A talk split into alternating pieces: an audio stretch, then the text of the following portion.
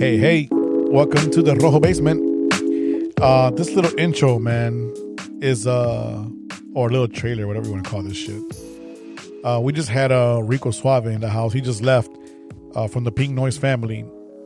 Awesome episode, guys. This company is big. You know, they run the show here, all the festivals, concerts, you know, even the small events from weddings to cotillions and this and that. From the little to the biggest, they dominate Chicago.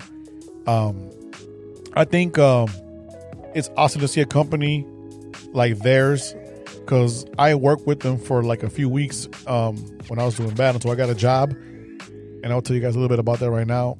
But despite their success, man, Roberto and his brother Rico remain humble. You know, like they don't act like, oh, I'm bigger than, better than you. You know, none of that shit. And not only them, their children, their wives. It's such a beautiful thing to see a family that's just so humble to the ground, man, you know, and just like never forget where they came from. And that is a beautiful thing to see, guys. And I think that's why they have so much success, because they have this positive aura around them and their whole little squad. You know what I mean? And there was a time in life that I was really fucked up. And not only me, but America, because there was a recession. And years after the recession, people could still not get jobs. And I used to work for the city of Chicago, and I got laid off. And just like the rest of America, I was just struggling to get to land a job. And I went to the Cuban festival. I'm like, you know what? I'm not going to be depressed about this shit. I'm going to go have fun. Fuck this shit.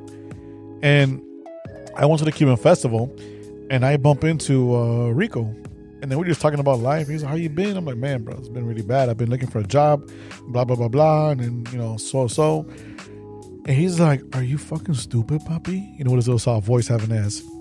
He's like, why didn't you tell me? You know, it's like, hey, tomorrow come wear your shoes, some old shoes and some raggedy clothes, and come to this address and be there at 6 a.m. So I'm like, okay. So I show up there. And let me tell you guys that was something I wasn't ready for. This is why I have so much love for these guys, because you know what, man? We go to events, to concerts, to festivals, and we just enjoy the show and we go back home. But these guys go above and beyond to make sure we enjoy that fucking event. You know what I mean? And for everything that might go wrong in this concert, which it never does, but if something ever goes wrong, if a light goes out or something, they are ready, like, for the worst case scenario, for every single little thing that they have going on. It is crazy. I've never seen so much perfection in my life. And because I was behind the scenes, building stages, putting lights, running cables, building trust. I did the whole thing. And that week that we worked, I was working, it was a Puerto Rican festival in Humboldt Park, the Pride Festival in Boytown. It was the Afro American Festival in the South Side. I forgot the name of the park. And there was the a Mexican event somewhere in Wisconsin, too. I forgot what part of Wisconsin we were at, but they had these 4 events in 1 week. So 4 stages got to get built, 4 sets of lights, sounds, fucking cables, truss, this, that, the whole nine. This is a lot of work. And it's a lot of crazy things that go down behind, you know, climbing ladders, going here, climbing truss. It's a lot of scary shit that we got to do, but it is so professional the way these guys, the way they run this whole thing, is they have it down to the T. And yeah, it was one hell of an experience for me. And it was lunchtime, okay? And I really, really hope corporate America was to take notes from this guy and his company, man, because it was lunchtime. We go out to eat. I'm in the car with Rico, and he's like, hey, what you want to eat? And I was like, yo, man, beggars can't be choosers. I eat whatever. I eat McDonald's, Subway. He slams the brakes. He's like, look here, papi. When you work under me, you never eat that kind of food. You know, like, I treat my workers great. We don't eat that kind of food. So this guy takes us to an upscale restaurant every day of the week. Lobsters, steaks, this, that, bottles of this, that, you know, like celebrities, you know? And holy shit.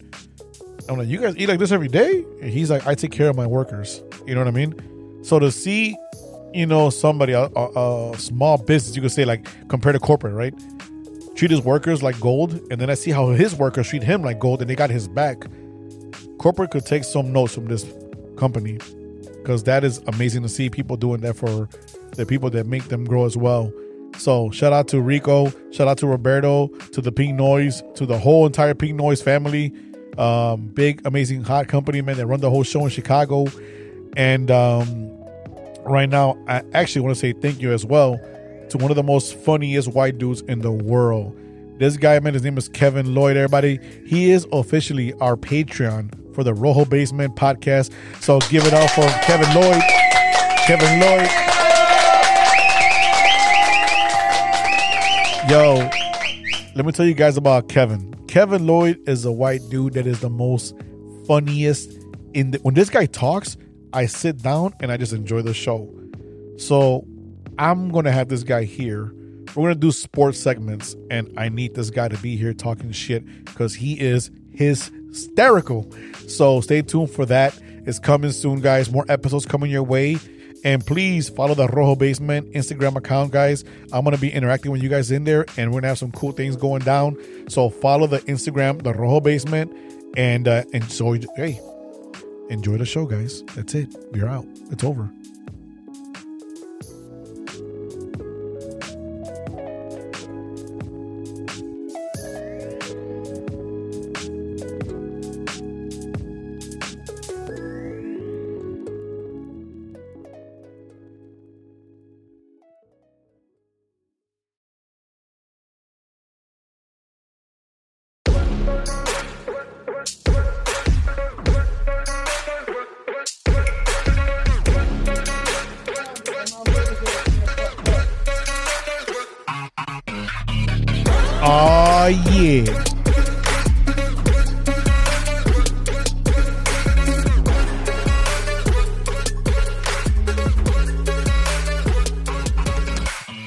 Yo, what's good? What's good, everybody? Welcome to the Rojo Basement Podcast.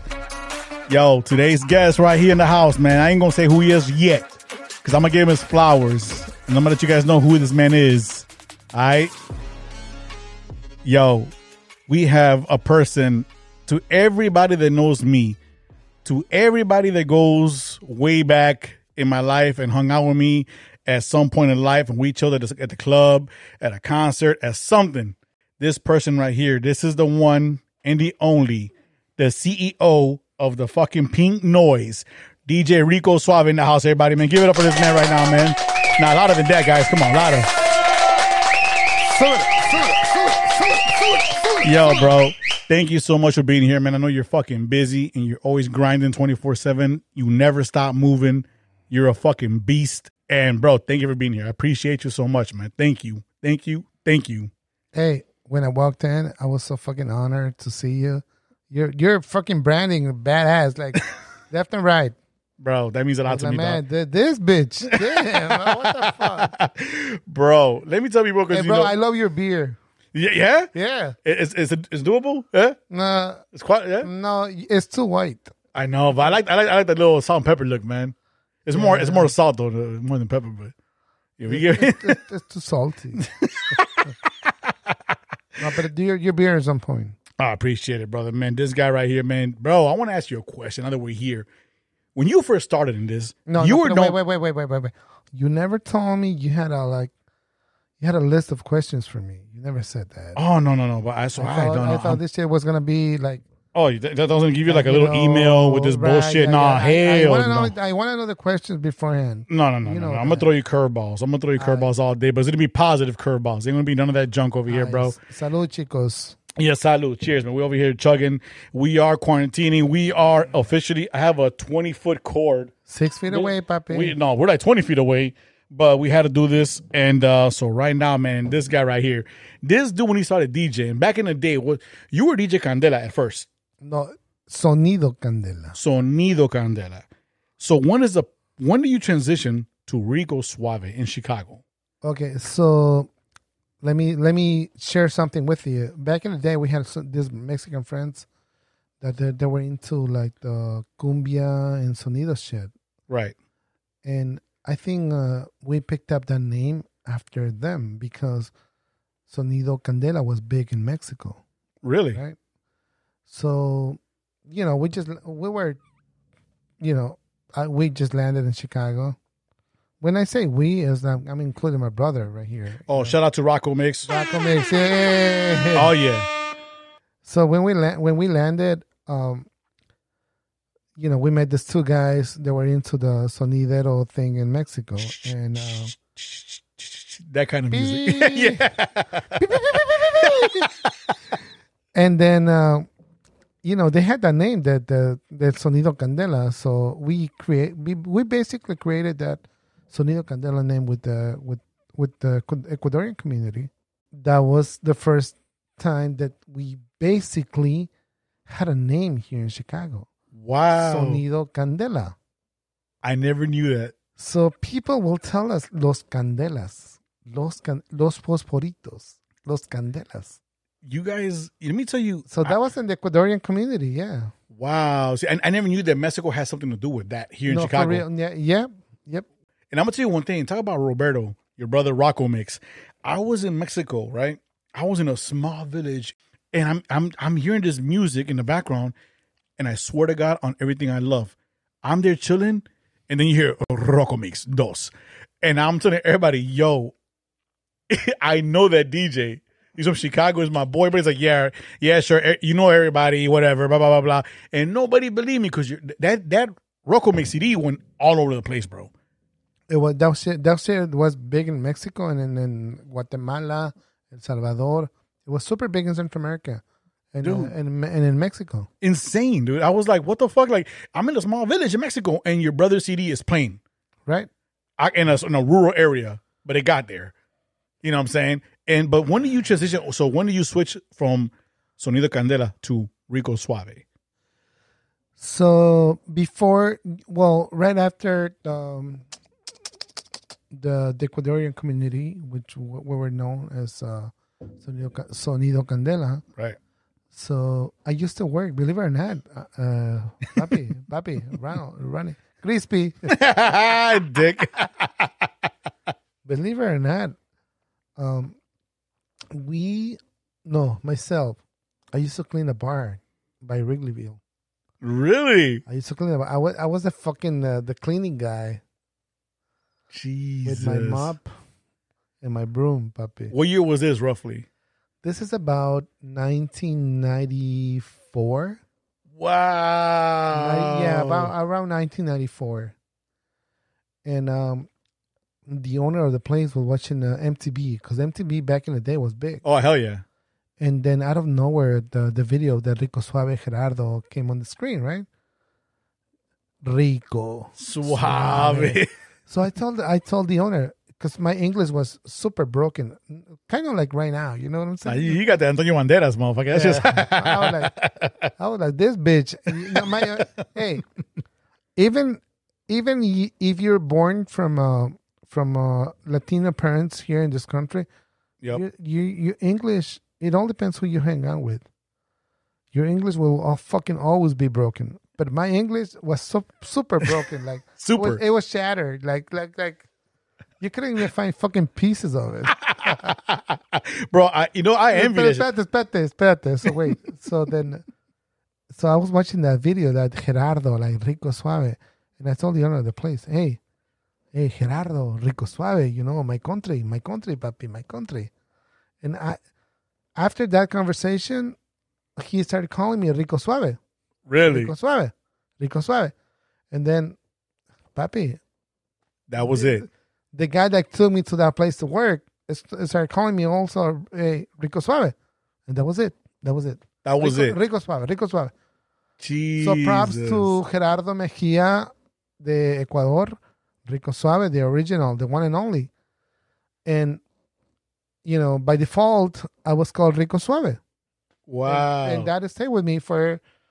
And you, like even today, you know, that's my nickname. And you got the Rico Suave appearances since I met you. Back in the day, I was fucking. I remember you because you said 94 was when you were, you could say mopping, right? Mm-hmm. And then pretty much like in 97, you had a badass Eclipse Turbo. I remember because you were DJing hard. You were. So right. How did you get into the club scene? How? My God. That's a good one. I took it there, brother. I told you it's going to be one of these rides. I think I got into the club scene not only for my because of my talent. Oh shit! which is pretty. Which no. It speaks for itself. But I think that I was just following my brother's feet. Right. Rocco's. I remember when Rocco and I, Rocco applied for a job at Casanovas. I don't know what they call him. So whenever he, but at the same time we had the Sonido Candela, we had that shit going, right? We were so extremely booked. We were so booked, like Saturday, Sunday, Fridays. We were booked all the time. Always booked, papi. Always booked. Pink Noise, baby. And then my brother, I kind of like, whenever he will leave one spot, I will fill in for him. And that's how I got into the nightclub scene. But I think El Rock en Español made a big difference in our lives because, us being South Americans. Right. And knowing the music. Not only, not only knowing the music, but being able to play and produce the music for the masses. So, that made a big difference. And, our roots are South American. So we knew everything about rock en español, pop en español. So I think my brother and myself, we kind of like made a difference in the industry in Chicago. Big time. Shout out to Frank Monroy. And I think that that was the big connection. That was a big connection where I feel like our talent was introduced to the industry here in Chicago, and that's how I think that's how we made it to the next level. That was the beginning, the footsteps. Right, the footsteps. Because right. When I met you, baby steps, papi, baby steps all the way. Because when I met you, bro, I don't know if you remember this. We hung out, and I was the baby of the crew, and somehow you guys adopted me, and I'm just the luckiest motherfucker because. I could have been hanging out with many game bangers, this, that, taggers, whatever the fuck, but some way somehow ended up hanging out with you guys. Yeah, and but you used to eat a lot. Fuck. And you guys paid the tab always. That was beautiful. Always. Fuck it. And I remember when I met you, you lived in a fucking basement with two roommates. I remember I was a shorty, but I remember very vividly we were talking one day, and I remember you were just like you were saying to my cousin, like, yo, you know what, man, I'm gonna buy these DJ equipments and I'm gonna rent this shit out. I'm on some entrepreneur shit. You were just like, you had a vision, and I'll never forget that. I was a little kid, and I remember my cousin was talking shit like, this is gonna buy. He's gonna spend his money on this shit, blah blah blah blah blah. But sure the fuck enough, bro. I remember you bought like an equipment, two equipments, three, four, five, six, seven. Next thing you know, you had like your whole garage full of shit. You were booked literally from Monday to Sunday, right? And I remember, Bryce, you hear the other side of people just clowning, talking shit. And then when I saw your success, I was like, holy fuck. This guy just took off and started flying out of nowhere. How did you come with that idea at that time? So going back to what I was saying, I think I was introduced to things that nobody will be able to see the potential of things.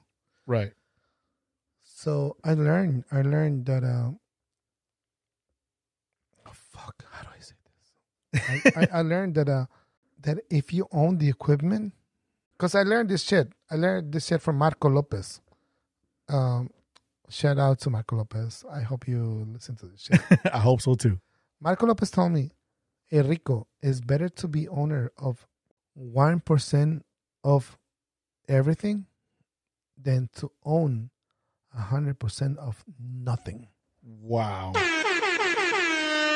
Take note, motherfuckers. I learned that shit. So I was like, hey, we can, we can buy this equipment. We can make a little profit here and there.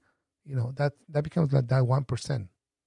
Right. Let's be owner 1% of something instead of being owners of 100% of nothing.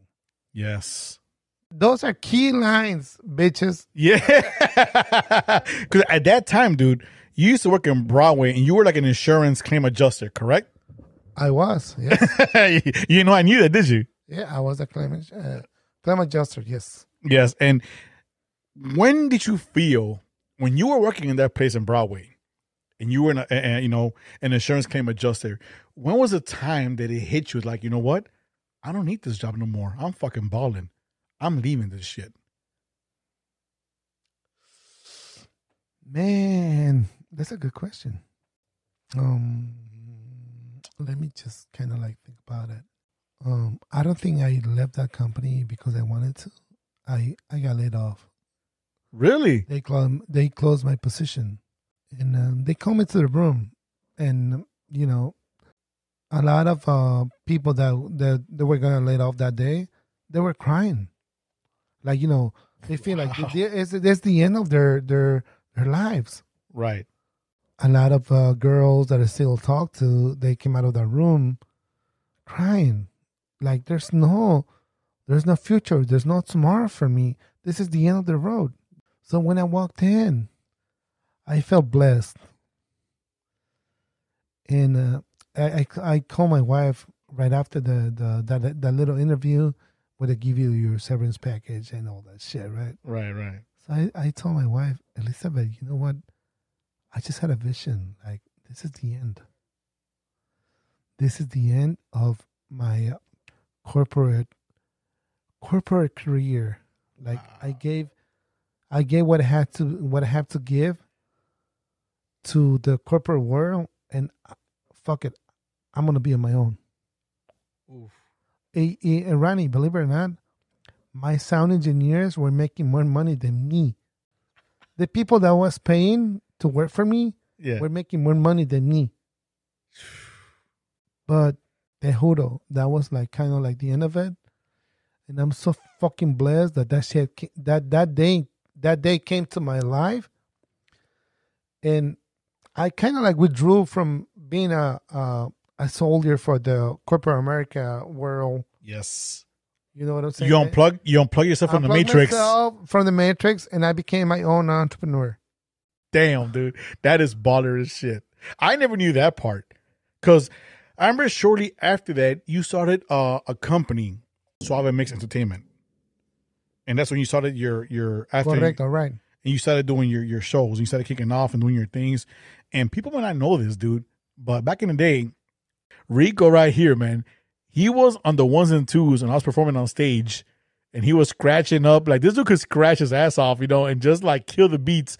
And when I was on stage performing, like, at the time, I was going with Big Boy, and Big Boy was the hottest shit in the 90s.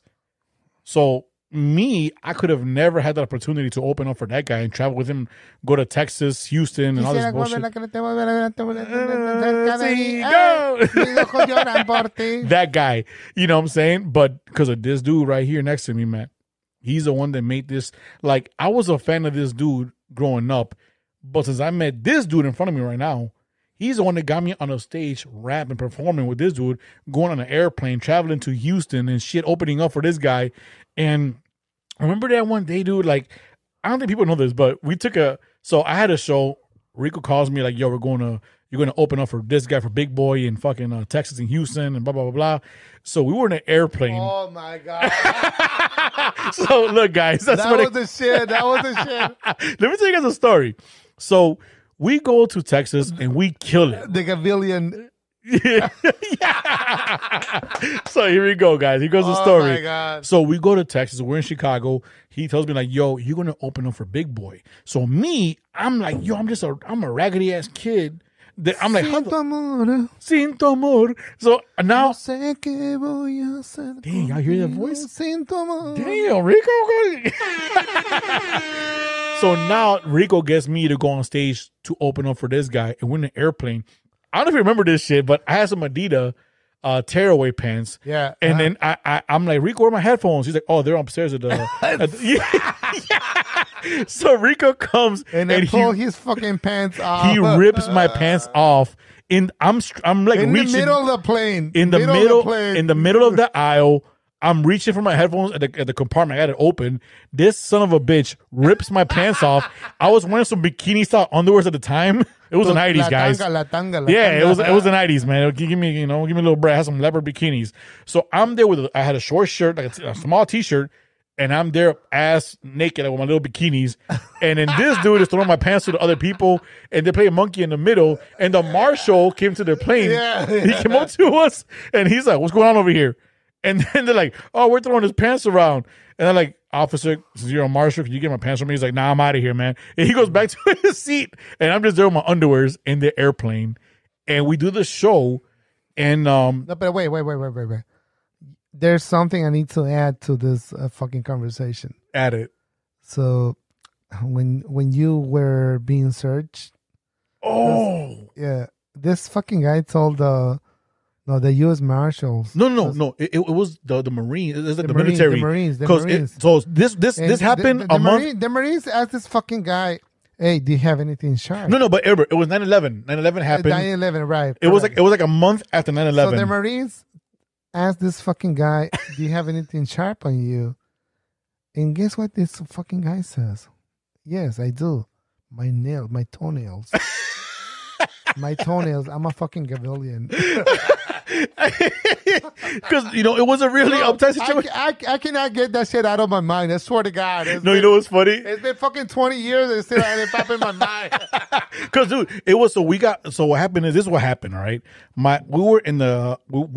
we lost our flight because we got so fucked up from we're like rock stars back in the day. For us that was big back in the day. We're like, wow, right? We're with the A-list celebrities. We're fucking rocking out. We miss our flight. We passed out. We're in a hotel sleeping.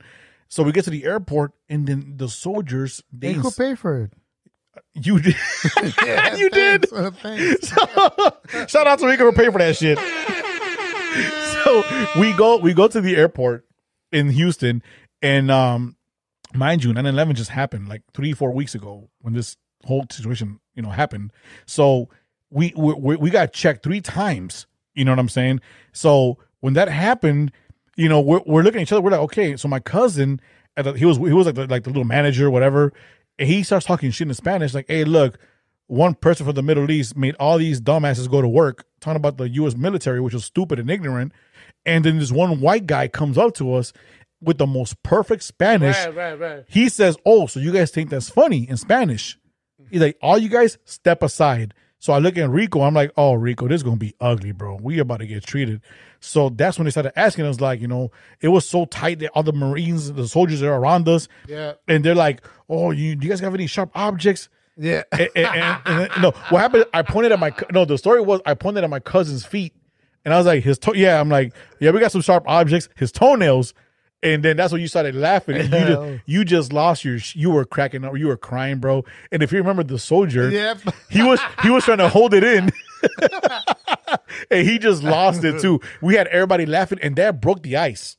No, but wait, you said that his toenails ripped the sheets on the bed. Yeah. They were so sharp, Gavillian toenails. Oh my God, bro! I cannot get that. No, I swear to God. That has to stay with me for the longest. I swear to God, it has to stay with me for the longest. And it's like it's crazy, bro. Because I remember, like, once it came back, then I swear to God, you man, like when we came back, you were, this one thing. This is why I love you, bro. And I'm gonna tell you right now. And I'm glad that I got my own podcast and I could tell you and give you your flower. People do this shit when people die. You know what I mean? They'll be like, "Oh, no, you're in front of me," and I'm gonna tell you right now, bro. I was a shorty. And people that are in Chicago, they know that Sapphire Nightclub was the fucking hottest nightclub in the fucking Chicago area, So I was way underage, and I'll text my cousin, "Yo, man, I'm outside." He will ignore my text messages. I will text Rico, "Yo, Rico, man, I'm outside." And Rico is the hottest motherfucker on the scene. He's the hottest DJ. He's the main fucking guy in the main room DJing. This son of a bitch will come out and he'll tell the bouncers, "Hey, he's with me." And he'll get me in, and literally I'll be in the booth with him as he's DJing, and then and he always took care of me. And for that, bro, I love you. Thank you. Whoever you're with, whoever I'm with, I could be with 15 motherfuckers. This son of a bitch here, I love you, bro. Thank you so much. You changed the course of my life, because you know what, bro? There's people in Chicago that that make a line, that pay cover and freeze their ass in the lines. I am so blessed that you made that not a thing for me and my family and my friends.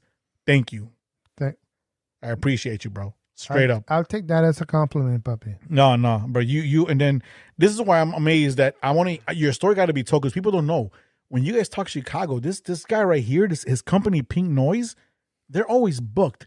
If you hear about any festivals in Chicago, Colombian Festival, the Gay Pride Festival, the LGBT, everything, this is the guy behind the curtains making that fucking show happen. The Puerto Rican Festival, the Cuban Festival, any fucking concert, anything you could think about, this is the guy that you see. All those machines of fires at the venues you see, and the LED screen stage and all this bullshit. This is the guy that makes that fucking concert the shit. And that's why I think your story got to be told, bro. And honestly, because you were in the clubs running the whole show. And I got to ask you, this is my other question I got to ask you. When was the moment that you realized that you outgrew the nightclub scene? I think when my last daughter was born, I was like that. That was a breaking point. Really? Yeah, that was a breaking point. Also, because I didn't want to. I didn't want to grow old being a DJ. Mm-hmm. I think there were a lot of new kids on the block, with so much talent that I didn't have,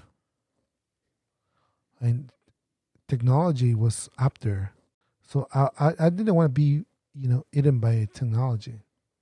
So you knew when to admit it was time for you to just like, hey, I'm out. I was like, that's awesome. I was like, I made it.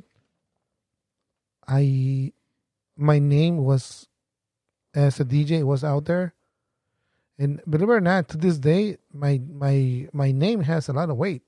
Oh, trust me, I know.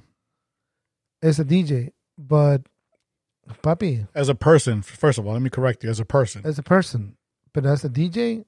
Just fucking throw me two turntables in front of me, and I make that shit happen. And you can scratch.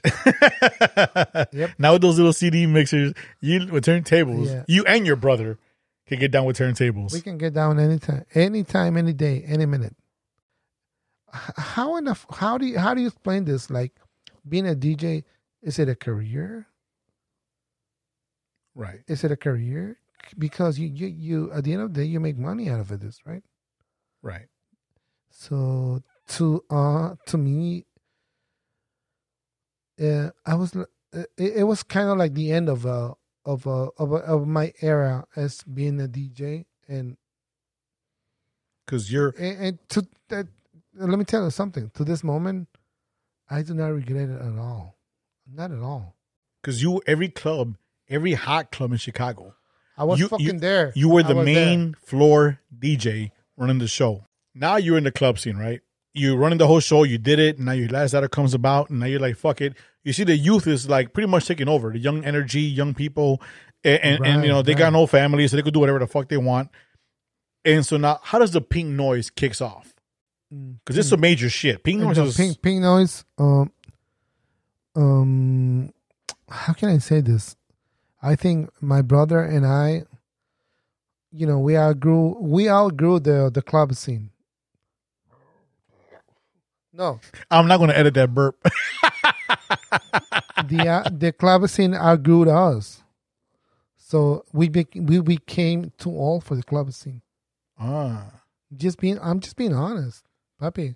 Yeah, we were too old for the club scene, dude. I mean, people don't realize, like I'm glad you did. At some point, you need to retire. And I'm glad you did that, and you did it with honor. Like, let me give these young people their time to shine, and then let me be the guy behind the curtain running bigger shows, which you just, dude, I'm talking about.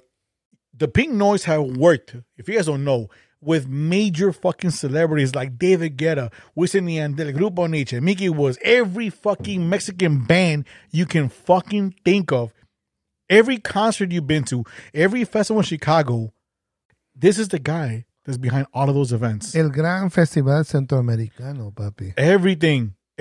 This guy even had La Calle Ocho contract in Miami at one point, correct? That is correct. Thanks to Ivan Lopez. How did you land that, dude? That's like major. Thanks to Ivan Lopez. He had a contract with Coca-Cola, and man, we were there for like 2 years. Dude, people don't realize this. This is like the Lollapalooza for Latinos. Yeah, correct, yes. And you know what, Ronnie? It was a fucking learning experience. My God. I'm telling you, that day, I didn't sleep for like, not even 24 hours, over 24 hours. I didn't sleep at all. But we made it happen. No. The company went back to do the same event without me, but fuck it. Right. But the learning experience that I had there, it was fucking badass. I mean, that is like the main stage of like the Super Bowl for Latino festivals. That's like that is correct. Yeah, that is correct. That's major. When you're in Calle Ocho, if you ever done Calle Ocho, that's the shit you had to put under your belt. Like, don't fuck with me. I got people in Miami that don't believe me when I'm like, bro, don't fuck with me. I did Calle Ocho. Because, dude, you know, like my thing is this. I need to know your opinion right now. For example, with this pandemic bullshit going, do you see things going back to normal in the future? Man, how can I say it? It's a learning experience. It has been a learning experience for everyone. I think it's gonna go back to normal. I highly doubt it. I highly doubt it. It's crazy, bro. It was. But Ronnie, let me tell you something. I think if you didn't learn from this, you know, this time being afraid of being claustrophobic, right? You will never be claustrophobic anymore, right? You know, this shit has taught us a lot of things. It has. Yeah. So, hey. Only the ones that are in my industry, the ones that are fucking strong, we will survive. We will survive, and we'll come back, and we will conquer the world. And I'm gonna tell you right now, when this whole pandemic happened, right, the kickoff of the pandemic, this guy right here, this is when you know there is brains, and then there's brains on steroids. You know that I think that's what defines success. But this guy. During the whole pandemic, he saw there was all these like parades, you know what I'm saying, for birthday parties and, you know, graduations and all this stuff, baby showers, whatever it was. That was my brother, Rocco Mix. Yo. Shout out to Rocco Mix. Hey. Yo, this guy had vans. He owns his warehouses, vans. And then they brought they had the vans hooked up with like giant TV monitors, lights, this, that, etc. So much things, you know what I mean? And to see him at pretty much, he was booked every day. He had parades, parties every day of the week. And I think that was very impressive, bro. Cause I'm like, who thinks about shit like that? You know what I mean? But that was a project my brother created. What do you think is your opinion of the clubs back then and now? Are you ready for my opinion? Yes, sir. That's why I asked you this question, man. This is we're getting real. I want to know from the King of Chicago, what is he thinking about the nightclubs back then and now?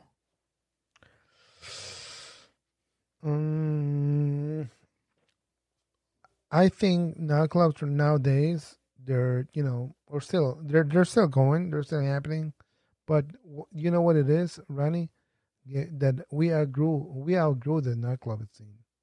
Most definitely. Most def. Do you see yourself going to a nightclub? No. We don't. My wife, I love her to death. We still go to clubs like here and there, all the time. Right. But you know, to be connected with that scene, papi, we outgrew the scene. Right. I'm fucking 46. You look good, motherfucker.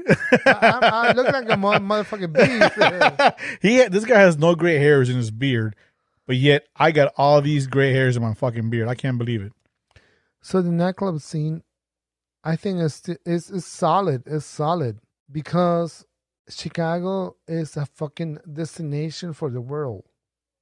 I agree. So whenever you land a foot in Chicago, you need to come. You whoever you are, anywhere you donde quiera que tú estés, anywhere you're at, Chicago is a fucking it's a landmark for the club scene. It is. And you know it. Oh no, yeah, most definitely. Bro, whenever you land in Chicago, you need to go party. Exactly. That's why I can't wait till this thing is over, because I got friends from New York that want to come here for the first time, and I tell them, when this shit is over, you got to come here in the summer. This is like a city that we are. People think of L.A., New York. Shout out to both, and Miami. You know, to all three of them. But Chicago always gets underlooked. But when they get here, people that do get here, oh fuck yeah, Chicago's the shit. Yeah, once they leave, they're like, wow, we never knew you guys had this shit like this. You know what I mean? And real quick, guys, man, these people right here, the Pink Noise. These guys, man, they do every single type of service. Cotillions, weddings, Sweet 16, proms, high school parties, private and corporate events. Man, the Pink, like I said earlier today, the Pink Noise is, whoever your celebrity is, your favorite celebrity artist, Pink Noise is their favorite audio and visual team. And you can find these guys at the website, is thepinknoise.com. On Facebook, The Pink Noise. Instagram, Pink Noise DJs. Any last things you got to say, bro, before we leave? There's this little thing that I really want to share with you. Shoot it, baby. Because, man, every time I open up a box of the fucking, ¿cómo se llaman los fucking the box of chocolates? No. It's a cereal. Pebbles. Fruity Pebbles? No, the Pebbles. No. So. I don't remember the name of the cereal. Somebody gave this asshole edibles. But Ronnie said that when you used to live on Broadway, right? He said, "Hey,